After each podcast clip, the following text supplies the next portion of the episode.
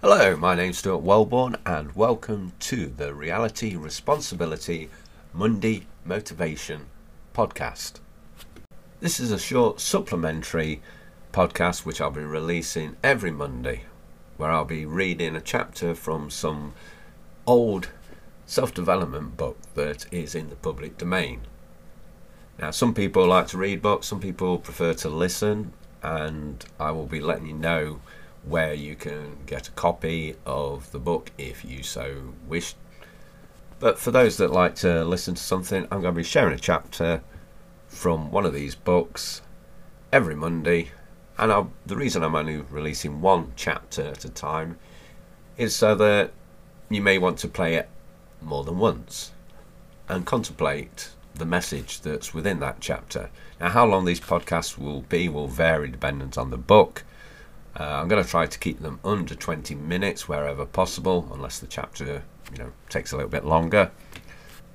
As I say, listen to it more than once and uh, see if it resonates with you. The first book I'm going to be reading is As a Man Thinketh by James Allen. I've got a couple of copies of this. I've got it as a standalone book and also in um, a book called The Collective Works of James Allen. I think I came across it first around about 2007, 2008. And yeah, um, the language is quite old because it was written in 1902. And I am using the original text, which I got online at the James Allen Free Library. So if you want to read the book, can either get a copy off Amazon or wherever you buy your books. There's plenty of copies out there, or go to the James Allen Free Library and read it online. As this is the first one that I'm actually reading to you, uh, I have already recorded it by the time I'm recording this bit that I'm saying now. And so, as I say, the language is kind of Victorian, some of it.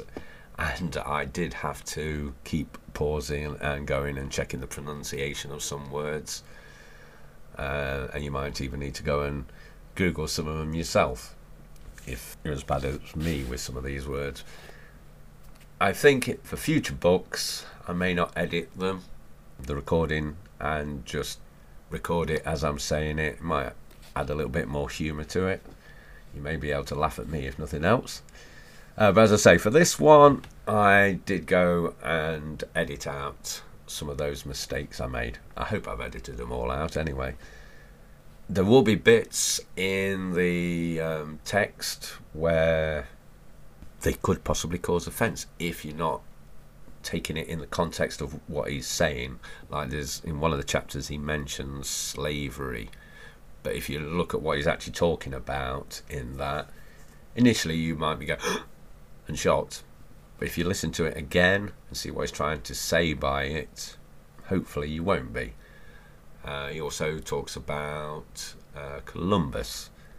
In 1902, he probably was seen as this great explorer, whereas nowadays he's not viewed so positively.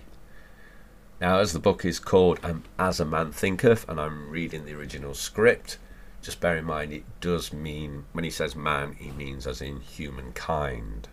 And even in the uh, either the foreword or the first chapter he does say men and women. So although the language is not up to date pc just bear in mind we are reading a 1902 text.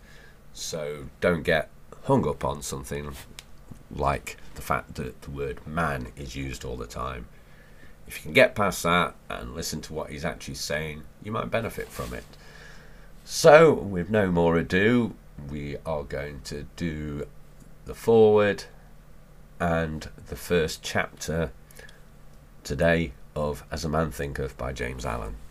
As a Man Thinketh by James Allen. Mind is the master power that moulds and makes, and man is mind, and evermore he takes. The tool of thought, and shaping what he wills, brings forth a thousand joys, a thousand ills. He thinks in secret, and it comes to pass. Environment is but his looking glass. Foreword. This little volume, the result of meditation and experience, is not intended as an exhaustive treatise on the much written upon subject of the power of thought. It is suggestive rather than explanatory, its object being to stimulate men and women to the discovery and perception of the truth that they themselves are makers of themselves. By virtue of the thoughts which they choose and encourage, that mind is the master weaver both of the inner garments of character and the outer garments of circumstance, and that, as they may have hitherto woven in ignorance and pain, they may now weave in enlightenment and happiness.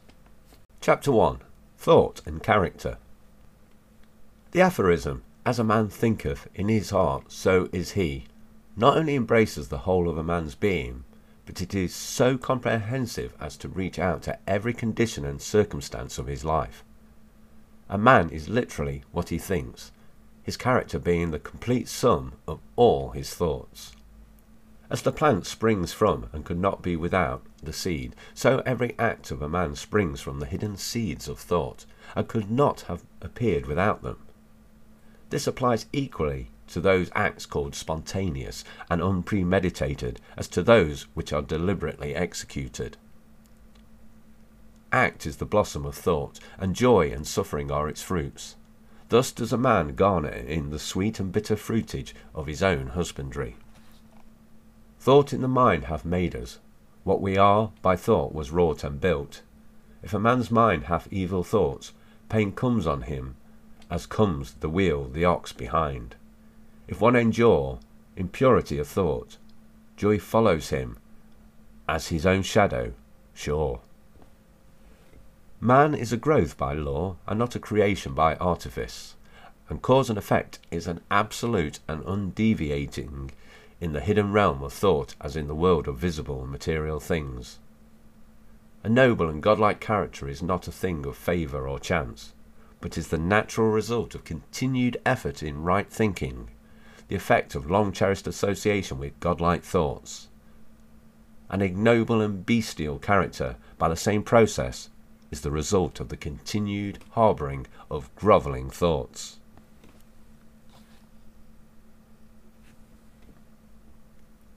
Man is made or unmade by himself. In the armoury of thought he forges the weapons by which he destroys himself. He also fashions the tools with which he builds for himself heavenly mansions of joy and strength and peace.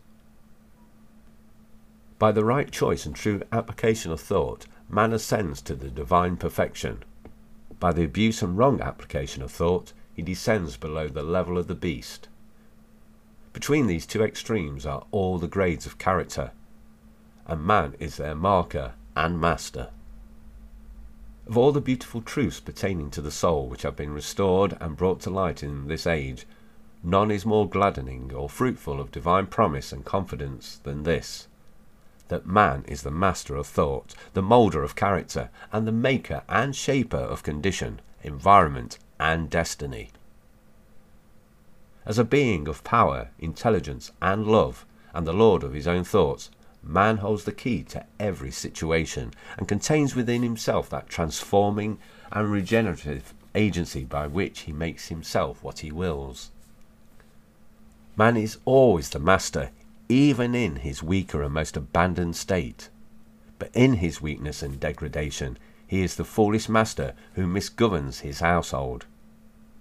When he begins to reflect upon his condition and to search diligently for the law upon which his being is established, he then becomes the wise master, directing his energies with intelligence and fashioning his thoughts to fruitful issues. Such is the conscious master, and man can only thus become by discovering within himself the laws of thought, which discovery is totally a matter of application, self analysis, and experience.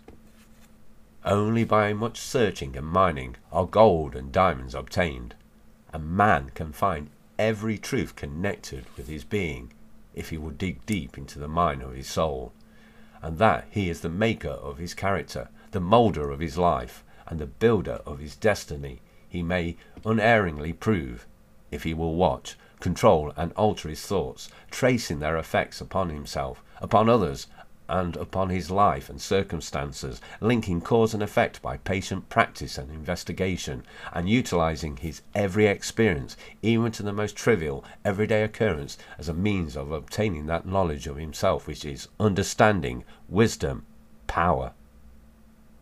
In this direction, as in no other, is the law absolute, that he that seeketh findeth, and to him that knocketh it shall be opened for only by patience, practice, and ceaseless importunity can a man enter the door of the temple of knowledge.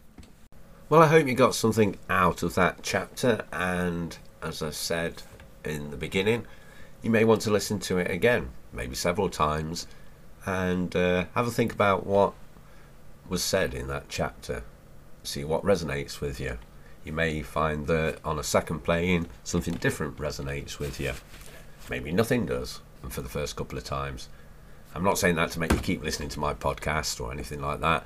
Just that's how we learn things. Sometimes, like you read a book and you know you read the chapter and you some you're highlighting it, and then you read it a year later and it has a whole new meaning. So, hope you got something out of that, and I will be back on Friday with my own personal podcast. I hope you can come and join me for that and tune in next Monday for the next chapter. Take care and have a good week.